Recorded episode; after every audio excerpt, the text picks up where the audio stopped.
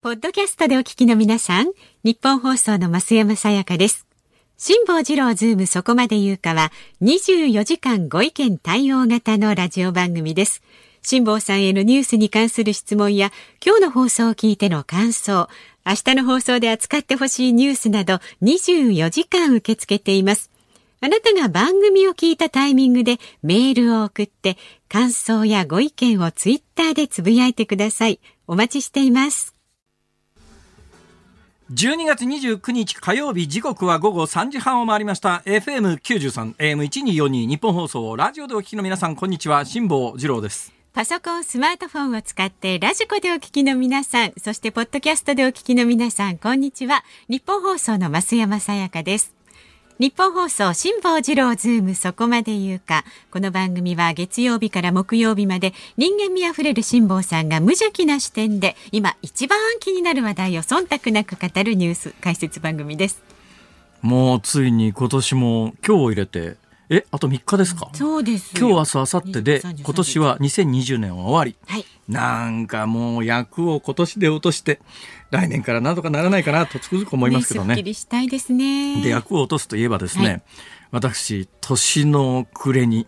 年の暮れ？年の瀬に年の瀬についに、今年最大の失敗をしてしまいましてですね今私大変へこんでおります。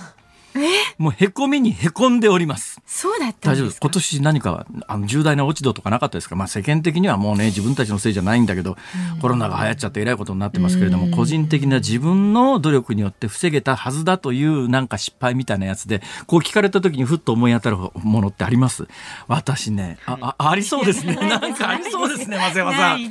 松山さん今あのラジオだから見えないと思いますけれども、思わず口を手で押さえましたから、きっと何か強烈なことをしでかしてるに違いないんですが、私ですね、やっちまいました。そもそも私ね、大変センシティブなタイプなんです。まあこの番組でも何回もごしょ意外とねじゃないでしょう。なんすかその意外とねっていうのは。見かけによらあのこの数年ですね、あの特に繊細な人って繊細さんの本みたいなやつまで出てくるくらいで、えあの漫才師のあのなんだっけえっと、方で自分はちょっとそういう繊細さんだというのをワイドショーその他で言及してですねそれ以来、Highly Sensitive Person って HSP かというのが話題になったきっかけになったですね。えー、今あの志の輔さんじゃねえや。志らくさんの番組の、はい、えー、田村田村田村。さんロンドンブーツ、うん、田村正和です。違う。え誰だっけ？田村田村淳さん田村淳さんがね、うん、えー、あの繊細さんだというんで、うん、私なんかも典型的な繊細さんですから、えー、繊細さんっていうのは多分生まれてくる時にいろんなものからこう細胞分裂して発達する時に、はい、多分ね皮膚の表面からして神経細胞の数が多いんだと思いますよ。だから人よりもむっちゃ寒かったりですね特にサウナの時のあの冷たいところなんか、もう、とにかく肌の感覚敏感すぎてあんな冷たいとこ入れないとか。そこまで敏感になる。で例えばね匂いとかね味覚だとか、はい、匂いなんかも典型なんですけど、うちのかみさんって本当に匂いが分かんないタイプだと思うんです、うん。うん、でだからうちのかみさんなんかと私とこうまあ、結婚してると当然比較になりますよね、はい、匂いなんてまあその場で共有するもんじゃないですか、うん、だけど匂いがするしないみたいなことで言うとこれ今繊細度合いが嗅覚に関してはものすごく分かりやすいですよね。で味覚に関してはこれもう見えもあって、俺はなんとかの味がわかるみたいなこと言っても嘘か本当かなんか証明のしようがないじゃないですか。ただ私最近ね、うちのかみさんが、えっと、ブロックスっていうコーヒーの、あの豆から引いてあって一杯ずつ小分けにしてるやつで、キリマンジャロだとかブルーマウンテンだとか、いろいろこうブランドごと出てるじゃないですか。あれはほぼ、ブラインドテストで目隠しでブランドは言い当てられます。ね、まあそれはいいんです。それを自慢しようってんじゃないんですよ。それでまあ匂いは かなり敏感だなっていう自分でも自覚があるんですが、まあいろんなとこがそうやって敏感なんですよ。ほだそれででもともと自分がそういうのに気がついたのは子供の時ですね強迫神経症にかかって社会生活が送れなくなったことがあって、今でも外で洋式トイレ座れないとかですね。あのあ釣り革持てないとか、まあこれ感染症予防の観点からするすると悪くない、ね、生活習慣慣だなとは思いますけれども、はい。うん、まあ家を出る時に中学校ぐらいの時が一番ひどかったかな。高校1年ぐらいかな一番ひどかったのが、うん、とにかく家を出る時にうん玄関の鍵だけじゃなくて水道だって見たら止まってるの分かるじゃないですか、ええところが水道止まってるのが自分で納得できないんですよ。もう一遍必ず出してみる。水がジャーッと流れる。もう一遍止める。止まったの確認しますよね、はいはい。でももうそれでも止まってるかが自信がないないんです。これちょっとやっぱりり病的でしょ？だって止まってるのは見たらわかるわけだから。だけどそこに水道が止まってるのが気になってうん気になって止まってるかどうかが自分で自信が持てなくて出しては止め出しては止めしてる間にうん。水道のあのカランのぐるぐる回すところの下にパッキンが入ってるんですけどうん。パッキンねじ切っちゃうぐらいな。えそういうこともあって家出る時にはコンセント全部抜いて回るとかですね、冷蔵庫の扉閉めたかどうかが気になって仕方がないとかっていうぐらい、もう社会生活困難になるぐらいな症状まで行ったことがあるんですが、うん。まああの大学入ってこのままだと俺の一生はもうどうにもならなくなるって言ってわざわざインドだとかあの発展途上国で日本だともう部屋の中に一匹ハエが飛んでたらもう一切のもの食べられないぐらええいですけどインドでそんなこと言ってたら死んじゃいますからね。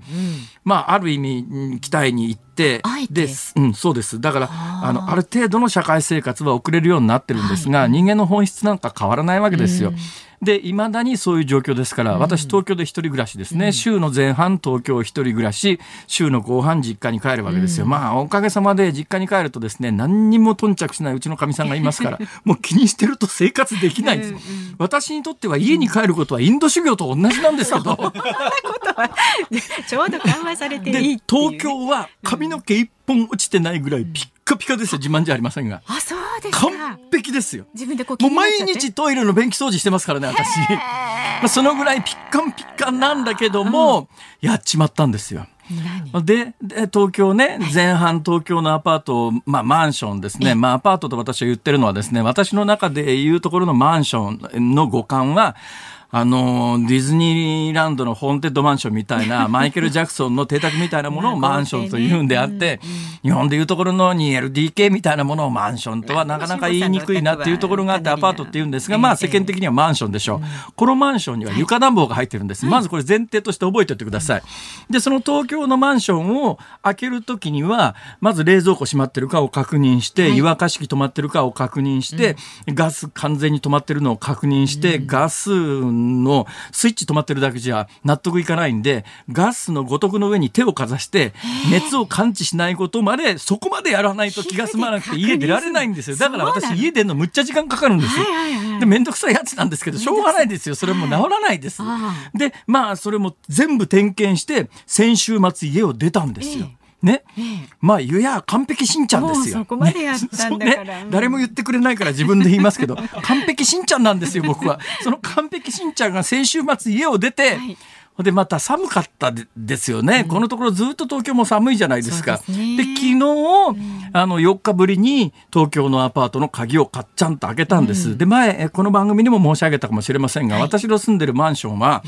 もともとどうも投資物件らしくて、中国の方が大量に買い占めてるという噂があってですね私の住んでるところの部屋の上下左右誰も住んでないんでね。でそこ暖房がないんでむっちゃ冷えるんですよ、はいはい。だから私家帰って鍵かっちゃんと開けるとですね、冷蔵庫の中みたいなところに毎回入っていかなきゃいけないんです。で昨日も、えあ腹くくってですね、よし今から冷蔵庫だと。でもまあなんとか我慢しようと思ってガッチャンと開けたら部屋があったかいんですよ。えあら。えー、あれ？部屋あったかい？あれ？なんで？と思って心によぎったのはあもしかすると愛人に貸したままになってる鍵を使って愛人が入り込んで奥様愛人あですってよ。のスイッチを入れたんじゃないかとか 妖精さんが私が帰ってくることを察知してスイッチ入れてくれたんじゃないかとか 一瞬いろんなことを考えたんだけどそこでふっと我に返ったら愛人もいないし鍵も渡してないしおそらく妖精さんもいないだろうし。ですね。じゃあなんで部屋がこんなにあったかいのかと。思って調べてみたら、あれだけ繊細さんで点検しないと家出られないタイプの私なのに、床暖つけっぱなしで出てたあんです。ら数日間つけっ4ぱ日間なし、丸4日間床暖つけっぱなし。ほいですぐネットで調べたんです。はいはいはい1時間あたりいくらの年品なのかってやつを。ね、そしたら1時間あたり約11円だということが判明したんです。はいはい1日で24時間ですから約250円です。250円今日ですね、4日間ですから丸々1000円ですよ。誰もいないマンションを4日間1000円のお金をかけて温めて、私はお金のことが言いたいわけじゃないんです。ね、この地球環境とか温暖化を考えたときに、私がこの無駄なエネルギーを使うことが地球環境にどれほど大きな影響を与えるかに思いをいたしたときに、深く反省をして、深く反省をして、だって1000円ですから、吉野家で牛丼ならほぼ3杯食べられますからね。毎日毎日どれだけ苦労して辛坊さんで1000円節約してると思ってるんですか？もう本当に。ちょっと、ね。その人聞き悪いことやめてもらえますか？いい感じね、1000円をそれでそれで床暖、それで昨日からですね、反省して、この1000円はなんとか取り返さなきゃいけないと思ったから、昨日からもう一切暖房つかない、つけないし、お風呂も使わないと決めたんで、私今日お風呂入ってないんですよ。ほら、いつもより髪の毛ボサボサでしょ、ほら。でもねなんか髪がちょっと違うなと思って思っったたでしょんですよ私。いつもはね、大体ここ来る前に、はい。あの、シャンプーしてですね、えーシャワー浴びてくるんですが、今日はそういう事情で、そういう事情で、はい。今日はですね、えー暖房も一切止めてるし、湯沸かし器も使ってないし、だから今日食器洗うのに、もう手、指先凍りそうになるところで、食器を洗って出てきたんですけども。か。ら冷えますよ。いや、私は今回ですね、この4かなり冷えますよ日分を取り戻すために、えー週末に東京を後にして大阪に帰るまでに、暖房とお湯は一切使わないと腹くくったんです。いこれで、これであの4日間損した分を取り戻すと。何やってるんですかもう。だよね。使った方がいいですよ。そうですかまあええ使いましょうか明日はね、特うんにねで。もね、本当にまあ、年の最後にこの深くはないなと。またそれがね、あの、普通の暖房なら、ね、消え忘れることなん消し忘れることなんかありえないんですよ。はい昔の石油ストーブだったら、家出る時にはもう何重にも点検するじゃないですか。芯をこうちゃんと下げて、スイッチ切ってですね、わかりやすいですねコンセント抜いてとかファンヒーターならいろんなことまでして、絶対ストーブは火事になるからとか思いますよね。ところが床暖って、スイッチ一つ押すだけですから。確かにもうよくありますよそ。インターホンの横についてるなんかね、あの機械みたいなやつの右上のスイッチをペッと押すとですね、ランプが緑になってこれで終わりですからそうなんね。ですよ気づきづらい。あと何にもしないんですよ。しなくていいんですよはい。はいあれ、かえって良くないですね。便利で、またね、床暖だと、まずこれつけっぱなしでも火事になる心配もないので、ほとんどこう心理的につけっぱなしの抵抗がないんないですすよ。ね。危険だわ。うん。でもあったかいわ。床暖は。ですよ。はい本当に。えー皆さん、あの、年末年始本当に寒くなるみたいですから、どうぞ暖かくしてお過ごしください。無理のないようにねえそんなところで1時間10円ケチって、病気になったら何の意味もありませんから、ぜひ暖房はお使いください。ご自分でそうよく認識してください。さあでは今日の株と為替からお伝えします。今日の東京株式市場日経平均株価大幅続伸となりました。昨日と比べまして714円12銭高い2万爆上げです7568円はい爆15銭。これ昨日私ね、なんか予言めいたことをしてたと思うんですね。あの、大体年末の株式市場って私の経験で言うと爆上げして終わるんですよね。その返し年明けヨレヨレになることが多いんですよね。バブル崩壊の時ってそんなんでしたみたいなことを昨日申し上げたばっかりですけれども。まあ、これ、えっと、大納会は明日になるのかな明日、な明日？が大納会ですね。明日でまあ株式市場は終わりだと思いますけれども。はいまあ多少上がるか下がるか、まあ明日分かりませんけれども、この調子のまんま、明日大暴落は多分ないと思いますんで、この勢いのまんま、年内乗り切ってさあ年明け以降どうなるか。なんでこんなに株価が上がってるかというとね、はいちょっと、まあ日本だけの事情じゃないんですけれども、コロナの影響でですね、景気対策のために全世界の中央銀行がまあ簡単に言うとお札吸って配り倒してるわけですよ。日本でもあの中小企業の皆さん向けの融資が今実質ゼロ金利ですから、ゼロ金利なら借りますよね、そりゃ。で借りてちゃんとそれは投資であるとか、ねえ従業員の給料であるとかそういうところに使われりゃいいんだけども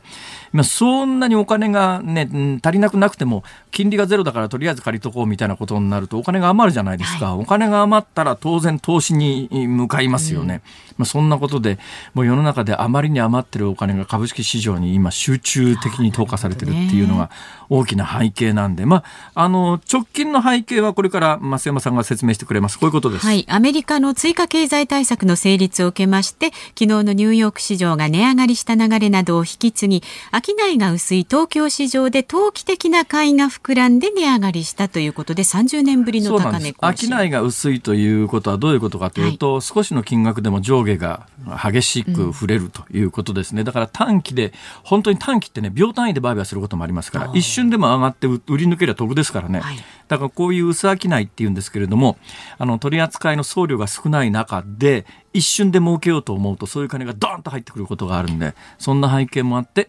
まあ、爆上げしているという、そんな状況です。で、為替は、円高に張り付いている感じですね。昨日に比べれば円安ですが、すね、はい、マーケットです。1ドル103円70銭付近で取引されています。これも皆さんどうもね、半年ぐらい前の為替相場なんか誰も覚えちゃいないんです毎日変わっていくのがちょっとずつですから、うん、半年前の為替がどうだったかなんて覚えちゃいないと思いますが、今年は2月にですね、110円台をつけてるはずです。だから1年経たずに10円以上変動してるんで、この変動幅は、あの、為替の変動幅の1年の変動幅としては比較的大きいですね。これもね、同じ傾向で、あのおお札ザブザブ吸ってジャブジャブ吸ってばらまくっていうのは日本もやってますけど、はい、日本以上にやってるのがアメリカなんですよ、うん、でアメリカがそういうことやってますから当然そうなるとアメリカのドルの価値が下がる、はい、相対的に円の価値が上がるということで、うん、この1年間で10円以上為替が触れて年末はかなりの円高水準で。今鍋ちゃんが横で調べてくれましたけど2月の17日に111円56銭をまあ、多分これが今年の一番の円安局面だと思いますが、はい、そこから比べるとやっぱり10円近く円高に触れているという。ね、おなんだ？え？ちゃんとした解説もできるじゃん。ちゃんとした解説誰も褒めてくれないから自分で褒めるし、時々自分で褒めを挟みながらやらないと、もうこの年末やってられっかよ。まあ一言で言うとそういうことでございます。褒めてほしい時なんか合図を送っていただけると。手を挙げますから。偉いしんちゃんとか言っていただけると大変嬉しゅうございますが。はい。さあ辛坊治郎ズームそこまで言うか。この後すぐの、えー、ズームオンの予定なんですけれども、年末年始の新型コロナウイルス受診相談センター24時間対応へというニュースについて、えー、ズームする予定になっています。4時台にお送りするズームオン2本目には IT ジャーナリスト三上洋さん生出演です。携帯電話料金新プラン、スマホ決済の不正アクセス、5G などなど三上さんに伺っていきます。5時台は南アフリカの変異種国内で初めて確認というニュースにズームします。番組ではラジオの前のあなたからのご意見お待ちしておりますで今日はですね2020年のうちに辛坊さんに聞いておきたいことということで、そういった内容のメール、ツイッターも募集していきたいと思います。はいはい。辛坊治郎、えー、もお答えします。はい。ズーム、そこまで聞くかということでね、何でも結構です。あ、辛坊さんに関するプライベートなことでも OK だそうです。ね、あのどこに住んでるとかっていうので東京近 首都圏とかそういう大雑把な言い方はしませんので もうちょっと限定して答えます。わかりました、はい、昨日聞いた人は、うん、ええ、首都圏っていう。そうなんですよ、ね、どこ住んでますか？首都圏？ええー、みたいな。あまりね明かしたくないですよプライベートね皆さん。さあメールは z o o m zoom アットマーク一二四二ドットコム。ツイッターはハッシュタグ漢字で辛坊治郎、カタカナでズーム、ハッシュタグ辛坊治郎ズームでつぶやいてください。ニッポン放送辛坊治郎ズーム。そこまで言うか。お知らせの後はズームフラッシュです。ニッポン放送がお送りしています。辛坊治郎ズームそこまで言うか。このコーナーでは辛坊さんが独自の視点でニュースを解説。まずは昨日夕方から今日この時間までの話題を1分で振り返るズームフラッシュです。立憲民主党の福山哲郎幹事長は急死した羽田雄一郎元国土交通大臣について直接の死因は新型コロナウイルス感染症と記者団に発表しました。ロシア政府は国内の新型コロナウイルスによる死者数がこれまでの公式統計の3倍以上にあたる18万6千人余りであることを明らかにしました。新型コロナウイルス感染症が最初に確認された中国湖北省武漢の実態を SNS で発信し公共秩序騒乱の罪に問われた市民記者が懲役4年の実刑判決を言い渡されました。東京オリンピック・パラリンピックの新型コロナウイルス対策に関し大会組織委員会は選手村や競技会場で活動する医師や看護師への手当や派遣元である医療機関への協力金を支給する方針を固めました。政府が研究開発を進める新型の対艦誘導弾の射程がおよそ2000キロに及ぶことが分かったと産経新聞が報じました。配備が実現すれば自衛隊が保有するミサイルでは最長射程距離になります。川崎重工業はタイやインドネシアなど海外の拠点から不正アクセスを受け一部情報が外部に流出した可能性があると公表しました。ニトリホールディングスは島中への株式公開買い付け TOB が成立したと発表しました。ニトリは島中の完全子会社化に向けた手続きを進めます一つ一つのニュース解説し始めたら30分ずつ喋れる感じが今日はねこのフラッシュしますけれども、えー、そんなことをしてると大切な情報をお伝えする時間がなくなるのでこの情報今日はですね異例の順番ですけれども、ええ、特集するニュースの方を先にお伝えします。はい、これちょっと皆さん知っておいてください。わかりました。年末年始の新型コロナウイルス受診相談センター24時間対応へ。菅総理大臣は昨日新型コロナウイルス感染症対策本部を開き休診する医療機関が多い年末年始に関してウイルスに年末年始はない受診相談センターが24時間対応できる体制を確保すると述べました保健所で実施している受診相談センターの24時間化に加えて地域の医師会と連携した休日夜間診療所や民間検査機関の対応を可能にします。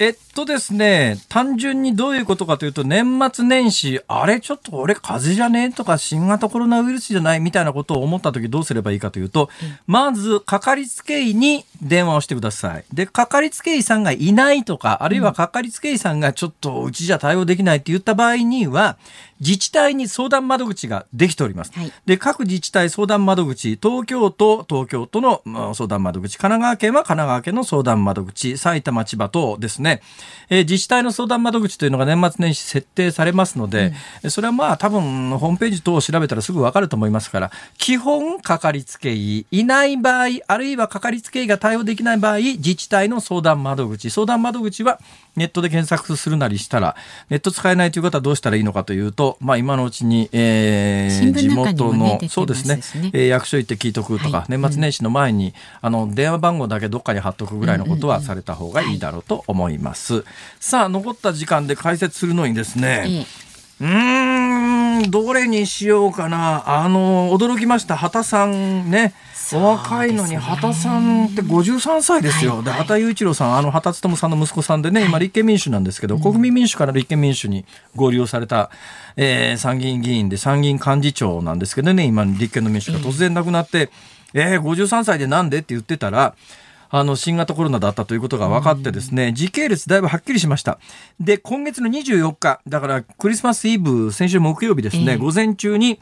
国会内の診療所に秘書を通じて症状はないけれども近場の人に陽性者が出たと連絡して PCR 検査を受けられる病院を問い合わせたと。うん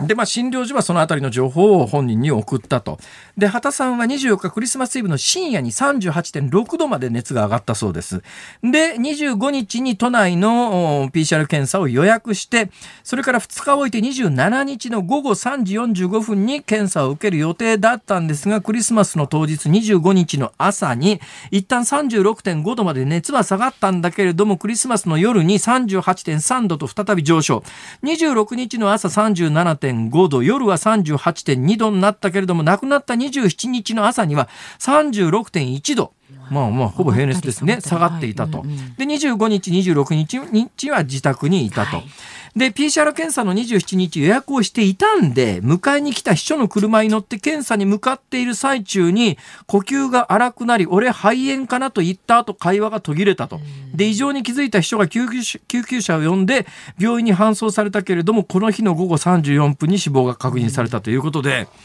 実はコロナで亡くなったとしか発表されてないんですけれども、最終的に例えばですね血管の中で何か炎症が起きたものが脳あるいは心臓に飛んで脳血栓心筋梗塞だったのか、まあ、ちょっとねそのあたりの情報を知りたいんですが、確実に言えるのは50代でも基礎疾患のある人で畑さんはあの基礎疾患を糖尿病で高血圧、その他いくつか基礎疾患をお持ちだったということで、はい、基礎疾患のある方は50代でもあの危険だということは知っておかれた方がいいと思います。十分気をつけましょう。ズームオンでした。12月29日火曜日時刻は午後4時を回りました。有楽町日本放送から辛坊治郎と。増山さやかでお送りしています。いただいたご意見ご紹介しましはい、ありがとうございます。愛知県清須市からです。へへ MZ さん52歳男性の方。ほいほい辛坊さん床暖の消し忘れの話僕は1000円損したのではなく1000円分経済に貢献したと思うようにしています。前向きですね。1000円分貢献したからその会社の方々の皆さんにお金を回り、ええ。えー、缶コーヒー分1本稼いでもらったと思っていますと。なるほどうん。人のことならそう思えるんですけどね。自分の懐が痛む場合にはそうは思えないんです。人に言う時にはそうやってアドバイスはしますけれども。まあそうですけど。そうなんですよ。だって誰もいないところの床なんてこんな無駄なものないじゃないですか。もったいないでしょ？たまにねこうつけ忘れて出てっちゃった後にお家が誰もいないのにあったかくなってると あってちょっとほっとする時ありますけどね。えそうなんですか？だってひんやりした中入るよりはあいや私うわっと思ってその瞬間に床暖消しましたからね。だから私がいない間ずっとついてた床暖は私が家に帰った瞬間に消されたわけで 床暖の立場に立ってみてもちょっと待ってくれよと。俺は一体何のためにあるんだと。おかしいだろ今帰ってきた瞬間に俺消る消すのはと床暖は思ってると思います。そう思います、はい。えー、どうでもいいですけどコロナの話の延長で言うとですね、はいはい、今日そうだそれがなかったらこの話しようかなとね、うん、ふっと思ったんですよ、来る途中に有楽町の駅前あたりをぐるぐるぐる回っていろんなものを見てきたら、すげえ人だわ。人出てるんですよ。GoTo が昨日で帰ってくる分までは OK だったけれども、はいうん、まあ今日は GoTo 使ってきてる人いないはずですよね。はい、ところが銀座の有楽町界隈の私がいつも定点観測しているカフェなんか、うんうん、もう立水の余地ないっていうか全席満杯。全席満杯、見事にで入り口に行列できてましたから、すごい人出てるよな。でこう会話してる様を見るとですねまあ、大きなお世話ですけれども、すごいあの近い距離で綺麗なお姉さんとお兄さんがですね あの顔を接して会話してるわけですよ。こんなもん一発で感染するだろうと思って、もうつかつかって寄ってって両側から首根っこ掴んでギッて引き離してることしてね。そうただただね焼いてるだけだと思われると 悔しいじゃないですか。はい、だからね、えー、そういう状況です。はい。笑い事ではないですけどね、はい、やっぱね距離は取って。そうなんです。だからねあの GoTo 主因説みたいなもので一時、はい。はい、メディア盛り上がってましたけどあれは危険ですよ、うん、だから本当に GoTo さえやめりゃ感染が収まるっていうようなイメージをばらまきましたからねあの一連の報道で、関係ねえだろうって話ですけどね、はい。まあ、そんな現状でありました。はい。えー、っともう一枚、はい、メールいただいてますか？ありがとうございます。金沢市からです。ちょろい。ぜさん44歳女性の方。すごいあれですね。地方全国で聞いていただいてありがたいですよね。大丈夫ですか？これあの関東だけ誰も聞いてないとかそういうことないですかね？大丈夫です。すごい不安になるんですが関東で聞いてらっしゃる方できれば反応していただけるととてもありがたいです。やっぱさっきのあの島中のね、うんうんえー、T TOB テイクオーバービッドの、まあ、簡単に言うと乗っ取りみたいなもんですね、乗っ取りっていうと言葉悪いですけど今回の場合は相手も合意してますから、敵対的買収じゃなくて、はい、お互い合意の上で島中はニトリの傘下に入りますっていう話ですけども、いやなんでこの話をし始めたかというとですね、うん、島中家具センターっていうイメージなんですよ、私は。で、ね、島中家具センターっていうのは増山さんもそうですけれども 何せ埼玉県発祥ですから。埼玉県、ね、そうなんですよ。だから私とか増山さんむっちゃ馴染みがあるでしょ 島中っていうと。埼玉のね 埼玉の地場の家具屋さんだったんですよ、その埼玉の地場の家具屋さんが、うん。ああニトリの群門肉だったかっていうなんかそんな考えがあってですね、ニトリはよくできてますけどね確かに。本当にそうです。あのお値段以上ですよ。本当そうです、ね、これ言ったからって言ってニトリに何かもらえるわけじゃありませんけれども よくできてるっちゃよくできてるんですけど、なんか特徴ある地場の家具屋さんみたいなものがこうやって消えていくと悲しいなっていう思いもね、若干はありますけどね。というのが私住んでたのが入間市っていうところなんですが、はい、私が小学校時代には町の中に大きな家具屋が2軒あったんですよ。で大きな家具屋が2軒あったんですが、今もその2軒ともなくなっちゃいました。だからやっぱ大小には勝てないです。だからソファ一つにしたところで、ニトリで売ってる10万円のソファーと、だからそ他で売ってる、だ本当に高級なイタリアの家具で100万円みたいなものを輸入してるところは生き延びますけど、まあ、日本国内で作って似たようなものが例えば15万円ということになると、それはニトリの10万円にとてもじゃないけど勝てないですから。なんか工夫していかないとなんですよね。そう、この方今ね、お名前しか紹介してないんでえっと、辛坊さん、年越しそば食べますか？我が家は。そう大きなエビ天ぷらを買ってきてそれを乗せて食べています。それは名古屋の方じゃないだからじゃないですか。名古屋でしたこれ石川県金沢市です。もうよく聞いてください。名古屋なんて一言も言ってない。最初のメールの方名古屋じゃなかったですか？えっとね愛知県ですけれど名古屋じゃないです。清須市です。私はね 清須か。私の中では名古屋県っていうイメージなんだな。あまあまあいいイメージはそうでしょ？名古屋県でしょ、うん、なんか名古屋市え名古屋って市だっけ？みたいな、うん、というなんでそういうことになるかというと大阪が大阪市と大阪府と両方かぶってますから、えー、だから名古屋県名古屋市みたいなイメージなんですよ、うん、まあどうでもいいですけど何乗せますかって辛坊さん。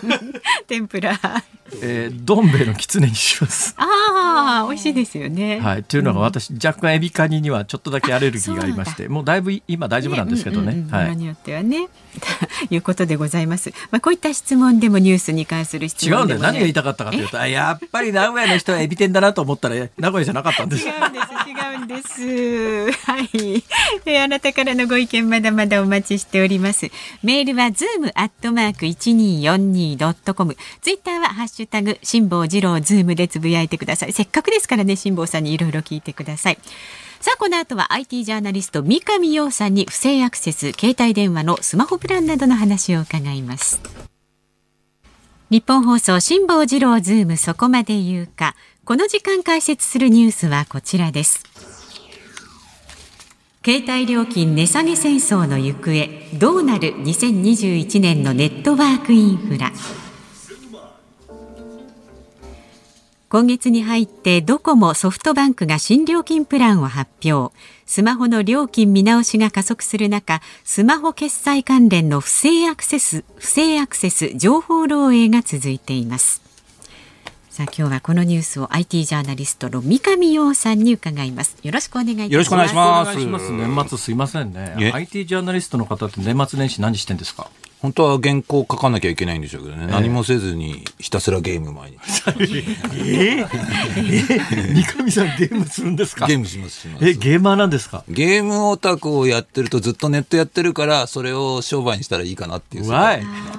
い。今どんなゲームが盛り上がってます？今ですね、まあ、中国のゲームで原神ってやつなんですけどスマホとかゲーム機でやるんですけども、えーはいものすごいグラフィックも音楽も綺麗で、えええ、まあ RPG ってその世界を冒険するんですけど、ものすごい広くて。原神ってどういう字書くんですか？えっ、ー、と、原っぱの原に神様。原神ってやってるんですですか？ロールプレイングゲームで世界を旅するんですか？旅するんです。最後はあるんですか？結末。いやいや、もうずっとその世界。ラスボス出てこないんですか？あ、ラスボスはないですね。じゃあまあ、いや、あの、えっと、島の不動産開発するような、あの、なんだっけ、はい、任天堂 DS、はい、任天堂のやつ、動物の森、はい、集まる動物の森みたいなもんですか？もう戦っていくのでね、基本的に敵がいて、敵と戦って一人で戦うんですか？原則一人なんですけど、マルチプレイといってネットワークでやって私の知り合いの若い女性はですね、はい、そのオンラインゲームにはまって、はい、オンラインゲームやってると、そうやってなんかチーム組んで一緒にやったりなんかするじゃないですか。で、ゲームやりながら、今の若い人ってチャットつって会話もするんですね。そうです、そうです、そうです。よくそんな器用なことできるなって思うんですけど。もともと文字のチャットだったんですけど、今ではそれ間に合わないのね、全部こう前、ヘッドセットをつけて、喋りながらやってます。だからその私の知り合いの女性は、ゲームを通じて知り合った、もうコロナの直前でしたけどね、はい、アメリカ人のゲーマーの若い兄ちゃんと、もう盛り上がって、アメリカまでわざわざ会いに行って、彼氏、彼女になったっていうケースがあります。なんか結婚するカップルもいますし、ええ、そのもしくはゲーム内彼氏、ゲーム内彼女っていうことが、いや、だけどゲーム内彼氏、ゲーム内彼女じゃ、その相手が本当に男か女かも分かんないし、若いかどうかも分かんないし、だからもしかすると三上さんが、あの、えっと、キムタクに化けてチャットしてるかもしれないじゃないですか。はいはいはいはいはい。でも今だから、あの、ボイスチャットなので、ええ、逆にその喋りとか、どんな年齢なのかとか、声で性別はわかる。で、しかも、ゲーマーの人って1日それこそ8時間とか10時間とかずっとその人と一緒にいるので、家族よりもずっと一緒なんですよ。だからなんか感情移入するらしいですよすごく。会ってがっかりって話を実はあんまり聞かないんです意外なこと。なるほど。もう声でイメージできてて大体声のでででできたイメージって変わらないですもんね。そうですそうです。そうなんです。あのリスナーの皆さん毎日あの増山さやかさんのお声を聞いていただいていると思いますが あのご本人は声の 声にたがわぬ素晴らしい素敵な女性です 本当に。そういうことをしといてください。はい。でで、で、で、何でしたでって、でって一応ね、司会、司会の立場なんだから、増山さんも。そのゲストに、で、ゲストにで、でって何でしょ、でって。失礼しました。進めましょう。それで、あの、今日は三上さんにいろいろ聞きたいんですけど、はい、最近なんかあの、またやったら情報漏洩みたいなやつ多いじゃないですか。多いですね。最近話題になったのどこでしたっけ？はい、最近は楽天さん、それからペイペイさん。ええ、まあ、これはですね、あの、お店の情報が、ええ、まあ、漏れてしまったんですね。例えば楽天が契約しているお店、ペイペイに登録しているお店の情報が漏れたと。でこれ何かっていうとですね、インターネット上にそのクラウドって言って、ネット上にしてシステムを動かしてる、はいはい、これで、ね、営業マンが使ってるこのシステムなんですね、はいはい、まあ、一番有名なのはセールスフォースって世界的に有名なこの営業マン向けの管理システムがあるんですけど、そこの設定が甘くて外からアクセスできるようになっていたと、だから別に不正アクセスサイバー攻撃されたとかええ。えー、なんか漏洩を外からの攻撃で漏洩したんじゃなくて、ええ、設定がもともと甘かったっていうところなんですね、えー、そんなことって気がつかないもんですか？そのだって専門家はたくさんいるわけでしょ？サイバーセキュリティの専門家みたいなもも人って楽天の中にはわんさかいそうな気がするじゃないですか、はい、ただこのえっ、ー、とセールスポーツとかっていうこの営業マン向けのシステムがどんどんどんどん新しい機能を入れていくんですよ。ええ、でどんどんどんどん新しい機能を入れていくときに初期設定っていうのがそれぞれバラバラで、え、初期設定が公開になってたって可能性があるんですね。なんでシステムがどんどんどんどん新しく変わっていくのを、まあ、悪く言えば楽天とかペイペイ側がチェックしてなかった。なるほど、えー、よく言えばいやそれなんでそんな大事な変更点を顧客にちゃんと言えよ注意喚起しろよっていう話かもしれないです。まあ、いずれにせよ、じゃあ、被害を受けた可能性があるとすると、やっぱり情報流されちゃった人たちってことになりますよね。そうですね。はい。お店今のところ、具体的な何かそういうので問題が出てるとかっていう話ではないんですか被害はまだ確認はされてないです。ただ、ね、お店のリストがあれば、ライバル企業はそれ取ったら美味しいですし、はいはい、営業データに使えるなと思えば、それは使われますし、また詐欺に使われちゃう可能性もありますね。ねまあ、そんなことが日夜起きている状況の中で、えー、ここへ来て携帯電話の値下げプランがだいぶ揃ってきました。はい。au がまだですかね。そうですね。はい。ドコモが一番最初に、もう、切り札でトランプの一番強いエースみたいなえっと、20ギガバイトまで2980円でしたっけ？はい。その通りで、これは、私、携帯電話業界多分20年以上見てますけども、はい、ここまで分かりやすくてシンプルで、褒められる料金初めてです。明らかに安いんですかこれは？明らかに安いです。今までの料金よりも6割ぐらい安いです。だけどねこれドコモのこのプランで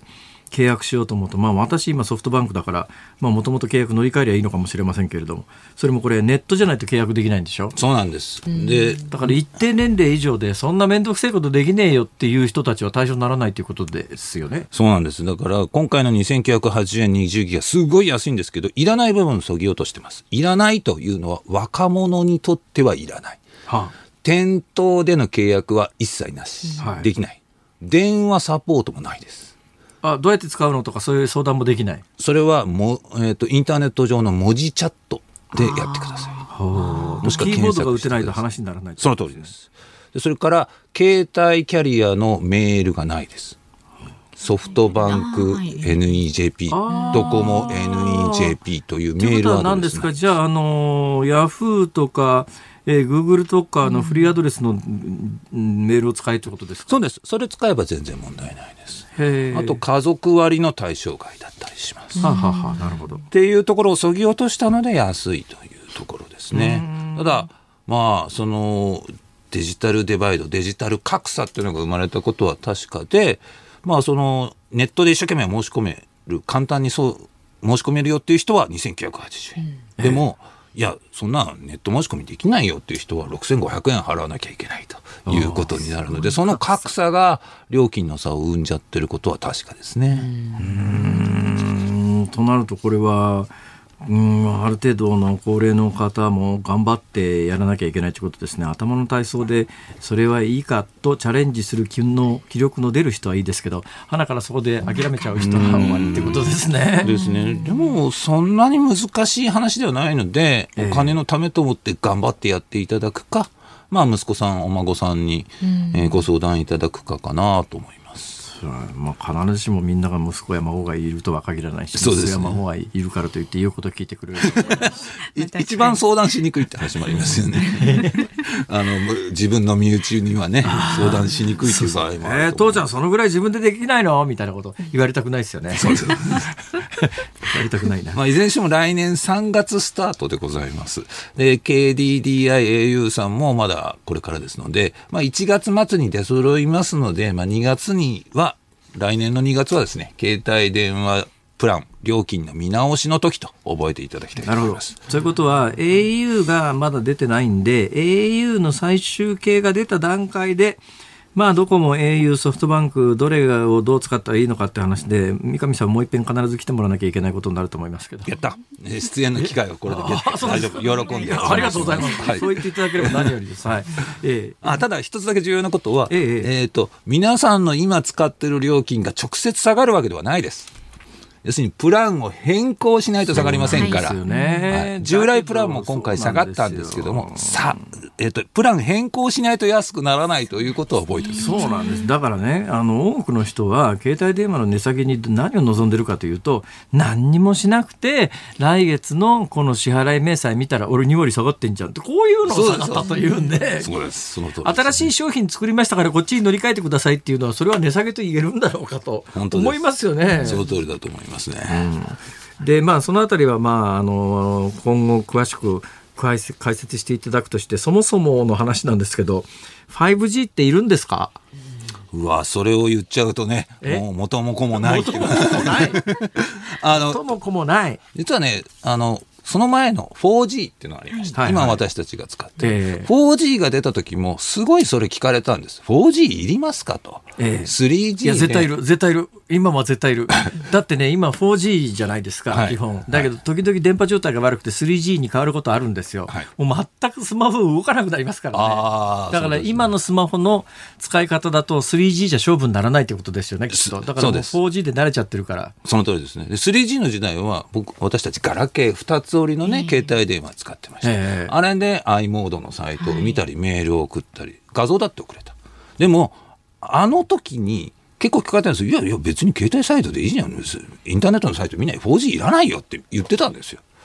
で、その時に、まあ確かにそうですけど、そっちがスタンダードになりますよと言ってて、やっとなったんですね。だから 5G も今は正直私もいらないって言います。あの 5G のスマホ実は私持ってますけども、実はまだまあさすがに IT ジャーナリストですからね。はい、あの 5G のスマホ持ってますけど、実は契約がまだ 4G のままだったりします。えー、5G のテストをするためには、その別の携帯を借りてくるみたいなことを今まだやってるので、今今いらないです。ただ、あの来年のオリンピックをやるようであれば、こう一気に、えースポーツ観戦でマルチカメラで見れますとか。自分の好きな選手だけ追っかけられるとか。そうです自分の好きな画角に切り替えたいとか。そうですそうですスポーツ観戦しながらデータも見たいとかいろんな需要がね、はい、ありますからね。そうするとその見たいものがあるとね一気に広まるのかなそれが当たり前になったらえそんなことできないのっていう時代になりますよね。かもそうだと思います、ね、そうなったらもう元戻れないですから。はいはいそしてだんだん新しいものにな流すな鳴らされていって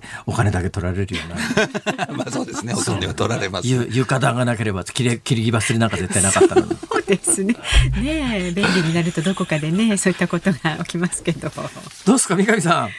なんか便利なもんないですか、うん、便利なもん、ね、今日ね今日ね突然ですね、はいあの番組が終わった後次の予定まで1時間ぐらい空いたんですよ。はい、ほいであのここ近所に電気があるんで、はいはい、なんか見に行って何か買おうかと思うんですけど、なんかなんかないですか？いいもの。あの今あのこの小さいカメラがとっても人気で、えっ、ー、と今あの三上さんのスマホに。なんかハンドルのついた、はい、ハンドルの型の。ハンドルの上に GoPro がついたようなものが出てきました。スティック型の小さいカメラ、本当に手で握るだけで棒になっていて、ええ、上にちっちゃいカメラがついてるんです。縦の棒のハンドルがあってそのハンドルの中に小さな液晶モニターがあってマイクぐらいの大きさそうですね。マイクぐらいの大きさで。その上に GoPro より一回り小さいぐらいのカメラが乗っかっているという感じです、ね、でこれ DJI ポケット2っていう今すごい人気のガジェットなんですけど、これ5万円ぐらいです。でどこがいいんですか？これでまず、えー、ジンバルって言いまして、はい、えーと移動しながらでも手ぶれが起きないカメラになってるんですよだこれを使えば例えば縦方向にガンガン揺れていても揺れない。すごい横でも揺れない。そうなんですよ。私ね一応2年前から YouTuber を名乗って、はい、ね、あの カメラ持っていろんなとこに行くんですけど、はい、自分で編集してると目が回るんですよ。確かに。ブレで、ね、プロすげえと思いましたね。例えば歩きながらでも歩く振動がなくてスムーズにうわーっと移動できる、ね、いいじゃないですか辛坊さんこれ。でしかもこれ 4K の高画質で音も結構いいらしいです。だからこれは今すごくその YouTuber が街歩きとかに使うときにこの DJI ポケット2っていうね、やっぱ素人の撮った画像と玄人の撮った画像どこが違うかっていうと手ぶれが全く違う、う素人の撮った画像動画ってね手ぶれがひどいからもう見てると酔う、ね、頭クラクラするんですけどへったくそだなと思うんですがそういうことがなくなるということです、ね、そうですね。だただね一個だけ欠点があってえーと、バッテリーがですね、ええ、1時間から2時間ぐらいしか持たないんですよあらも2時間撮影したら1時間充電するっていうこと、えー、ちっちゃいからそうなっちゃうんですね。なので、ちょっとヨットに持っていきましょうっていうカメラには向いてないのかなヨット揺れますからいいなと思ったけれども。あヨットですか？ヨット。ヨットね。うん、なんかそんな噂もありますね。最近なんかね、あんまり大きな声で言わなくなったんですよ。あ、ごめんなさい、そうだ、ね、いや、いいんですよ。構わないんですよ。なんで言わなくなったかというとですね、よく考えてみたら、はい、もしかすると怖いんじゃないかと思って。承知の上じゃないですかね、もう発表した時には全然怖くなかったんですけど、最近寝る前にいろんなことを脳内でシミュレーションするわけですよ。はい、ね、何が起きるだろうかと。で、やっぱり今一番恐ろしいのがですよ、あの最近ね私家で暇なもんですから、毎晩毎晩 B 級のホラー見続けてるんです。よ。怖っ。B 級のホラー見続けてると、はい、なんか海の上で出てきそうな気がするんですね。これが怖くてですね、えー、ここ来る前に一生懸命インタビュー記事たくさん読んできてわあすごい夢があっていいなと思ってきたらホラー映画の話になっちゃうんですか？いや世の中にこんなにたくさん B 級ホラーがあると思わなかったんですが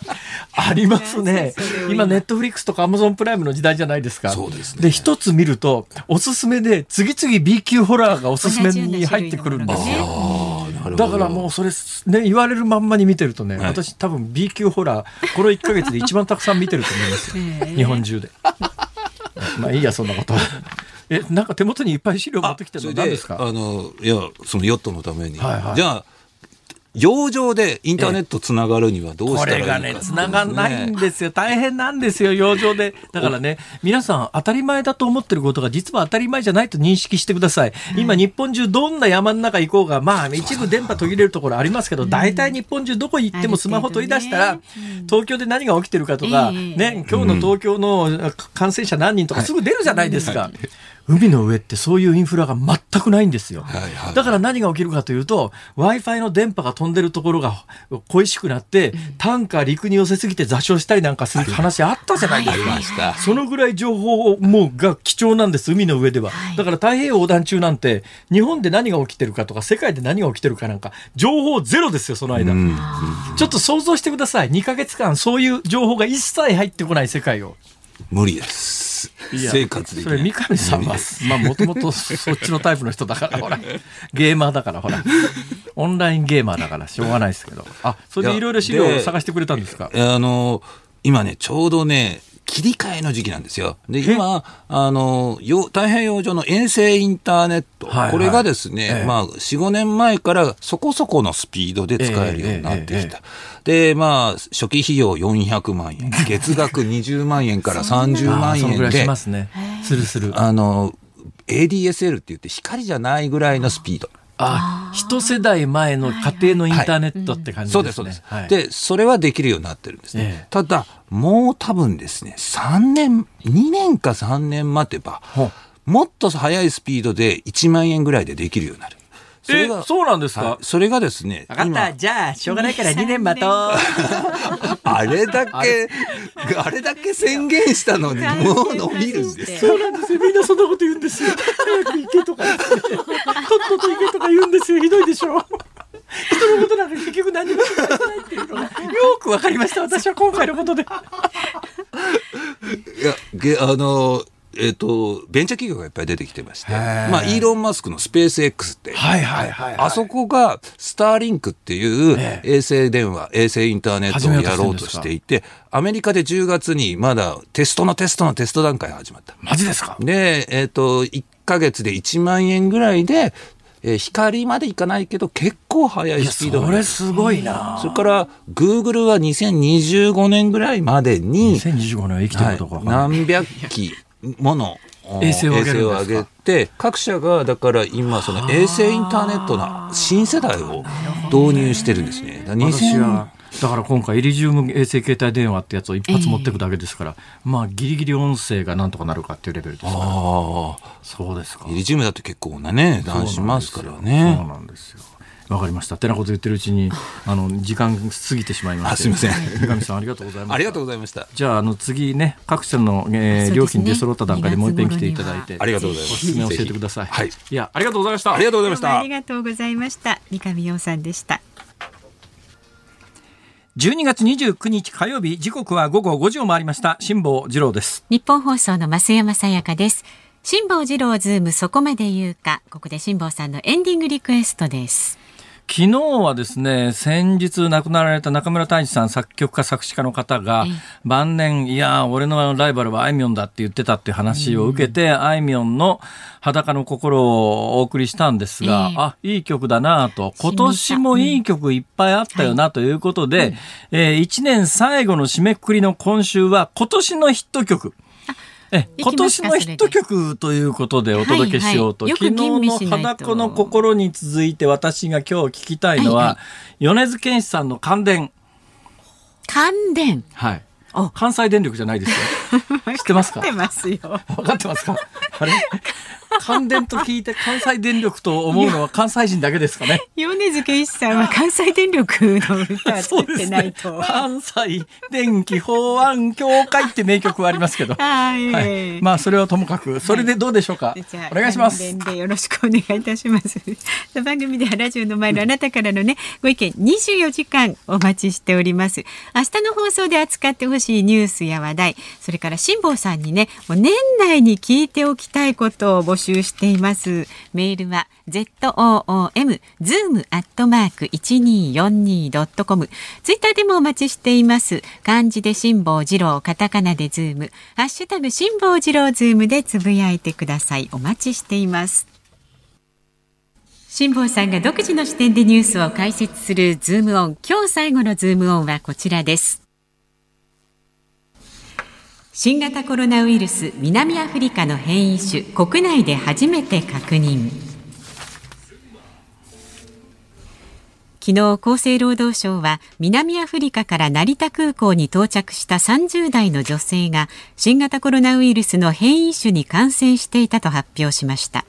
南アフリカで報告された変異種の確認は国内で初めてです。これで国内で確認された変異種感染者は合わせて15人になりました。えー、昨日もお伝えしたようにですね変異はまあもうすでにえー、日本に今流行ってるウイルスというのが、えー、今年初めに入ってきた中国発のウイルスとはもうすでに変異しているもので、ヨーロッパ発のウイルスが広く変異変異したものが広まっていてで今これ新しく見つかったやつに関しても水際で一生懸命止めようとしてるし止めようとする努力は大切なんだけれどもでも止められるようなウイルスではないという昨日お話をしましたら、うんはい、えー、今日になってから続々またあの出てるということなんで。えー、感染力が相当広いという話なんで感染力が広いあの強いということはどういうことかというとこの番組で何回も解説してますけれどもこのウイルスがどうやって体内に入っていくかというとウイルスというやつはウイルス単独では増殖できませんから必ず、えー、取り付く先の生命体の細胞の増殖機能を使って増えていくしかないんだと。でその細胞の中に入り込めるかどうかというのがウイルスにとっては運命の分かれ道なんだけれども、はい、その細胞の中に入るためには鍵みたいなものが必要なんだけどその鍵が高性能の鍵を持ってるっていう、うん、まあ、そんな印象ですね、うんうん、でウイルスの周りにトゲトゲがついてるんですがそのトゲトゲ部分が鍵です、はい、でそれが細胞の中の鍵穴みたいなところとうまく適合すると鍵がカチャッと開いて細胞の中にギュッと入っていけるんですが、今までの鍵よりも高性能の鍵なんでまあマンションの鍵でもピュッとこう、最近の鍵って知ってます？マンションの鍵って、鍵穴に刺さずにですね、なんかピッとこう押し付けるだけで鍵開いちゃうっていう、まあそんな感じかどうか分かりませんが、まあそうやって感染力が強まっているんだけれども、ウイルスの中身の、え病理的になんか作用する部分が変化しているというのではなさそうなんで、感染力だけは上がっているけれども、病気になってその後何が起きるかのプロセスに関しては今のところ、多分変わんないんじゃないのって話なんだけれどよくわかんない。で、今回イギリスで見つかったって言われてます。だけどイギリスで本当に変異したものかどうなのかはわからないんですね。なんで見つかったかというと、イギリスっていうのは、さすが大英帝国っていうか、優れてるなと思うのは、かなり日常的に、その流行ってるウイルスの細かい遺伝情報みたいなやつを研究で集めてて、その集めてる遺伝情報の全世界の集められてる遺伝情報のうちの半分ぐらいはイギリスが集めてるっていうぐらい、イギリスの検査体制がしっかりしてるらしいですよ。で、なんで気がついたかっていうと、あれもそろそろイギリス感染収まってもいい頃なのになーっていうのにイギリスのある地域でダーって感染が広がってて、あれおかしいよねって言って詳細なその遺伝子の検査をしてみたらあれ今までのコロナと形そのトゲトゲ部分の形が若干変わってるよねっていう。でその若干変わってることで感染力が高まってるよねっていうのがイギリスで見つかってでイギリスでこういうふうに変異したウイルスが今はびこってますよって言って全世界の研究所に連絡したらあらうちにももうすでに入ってたっていう報告が各地で次々出てきてるというのが現状ですから。だからイギリスで発生したとこ一般的に言われてますし、おそらくそうである蓋然性は確かに患者が多いんで高いんですけれども、必ずしもイギリスで発生したかどうかはわからない。たまたまイギリスはそうやって遺伝子レベルの検査を頻繁にしてるんで見つけられた可能性がある。で言うと、はいまあ、例えば日本でこういわゆる第3波で3つ山がありますよね。うん、でそれぞれ、まあ、最初言ったように最初の山を作ったウイルスと2回目の山を作ったウイルスと違うと、うん、ほんじゃ3回目どうなんだとか。いうことになった時にこのウイルスに関して言うとまだまだ分かんないことは多いよねと。で分かんないことは多いよね。って言うと今日あの3時台のニュースコーナーで最後時間がなくて駆け足になっちゃいました、衝撃のあの53歳で突然亡くなられた立憲民主党の畑雄一郎さんのまあ、状況なんですが、うん、えー、ちょっと最後言いかけてですね時間切れになっちゃいましたけれども、はい、畑さんには糖尿病高脂血症。高脂血症って、まあ、要するに血液の中の油分が多いっていうのかな、うん、まあ、だから血液検査した時に、はい。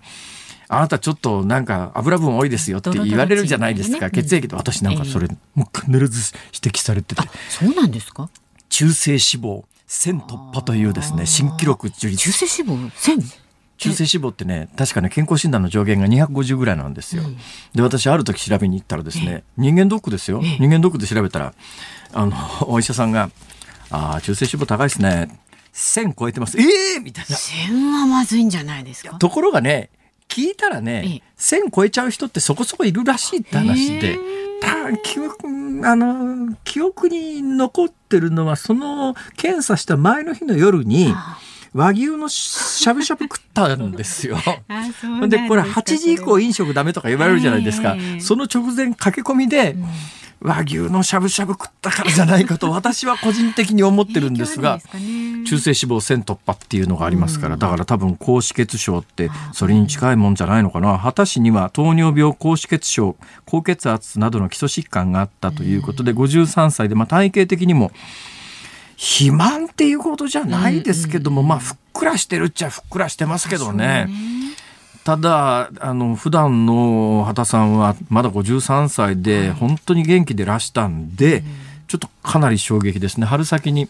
あの60代後半の志村けんさんが突然亡くなられたのとかなり匹敵する社会的インパクトはあるかもしれないなと。出る時はだって普通に会話をしてその検査に向かわれたわけですからね。そうなんです。で、ね、27日だから昨日一昨日ですね、うん、一昨日に PCR 検査のもう24日25日の段階で予約をしてて、えー、27日に検査しましょうねって言って検査の予約をしていた場所に秘書の車に行く途中に俺肺炎かなと言ったと会話が途切れたということは。うん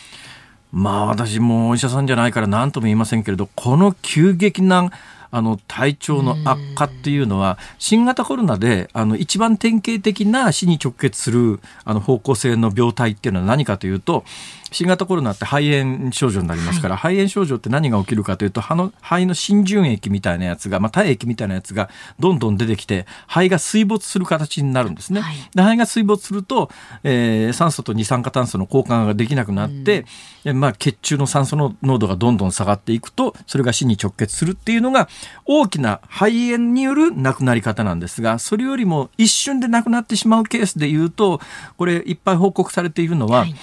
あのこのねウイルスってやつは取り付く先の細胞が決まってるわけですよ。例えば肝炎ウイルスってやつは肝臓の細胞にしか取り付かないですよね基本的に。でこの新型コロナに関してはあの鼻の奥とか喉の奥とかっていう上気道っていうところから肺の細胞、それから腸の細胞の中でも増殖するんです。だからトイレで感染があって話があるじゃないですか。で、そして、えー、あとは血管の内側ですね。血管の内側で増殖するんです。で、血管の内側で増殖した場合には血管に炎症が起きて、血管が剥がれ落ちて、その剥がれ落ちた血管が塊になって、心臓の動脈を塞いでしまうと心筋梗塞だし、脳の動脈を塞いでしまうと場所によったらもうそれで一発アウトみたいな、あの脳血栓みたいなことになると。だ今回回のあまりに短時間の畑さんの病例から言うと可能性としては突然血管内で何か起きて血管の炎症で血栓が発生したケースはあるんですが、あのこれ入院してりゃ実はですねあの血液検査をずっとやってくると、血栓になりやすそうだなっていうのはお医者さんが見てると分かるらしいんです、そうすると早めにね、えー、血液サラサラにする薬などを投与することによって血栓を防ぐということも可能だということなので、ちょっとでもおかしいと思われた方は早めに病院に行かれた方がいいと。これはもうあの先ほどねあの電話番号等の案内させていただきましたけれども、はいはい、えー、まあ、知っておかれてもいいと思います。以上ズームオンでしたお送りしているのは米津玄師で関電であります。今週は昨日のね、あいみょんさんの裸の心に続いて、え今年のヒット曲からお届けしておりますけれども、はい、米津玄師というとですね、うん、2018年の暮れの紅白歌合戦ですから、もうあれから2年経つんですね。レモンを、はい徳島県の鳴門市にある大塚国際美術館っていう美術館の中で中継したじゃないですか。実はあのあれ大塚製薬大塚グループがやってる美術館なんですけども、えー、世界の名画が当番かなんかで複製されてるんですけどねあそこあそこね実はね、うん、えー、船着き場があるんですよ。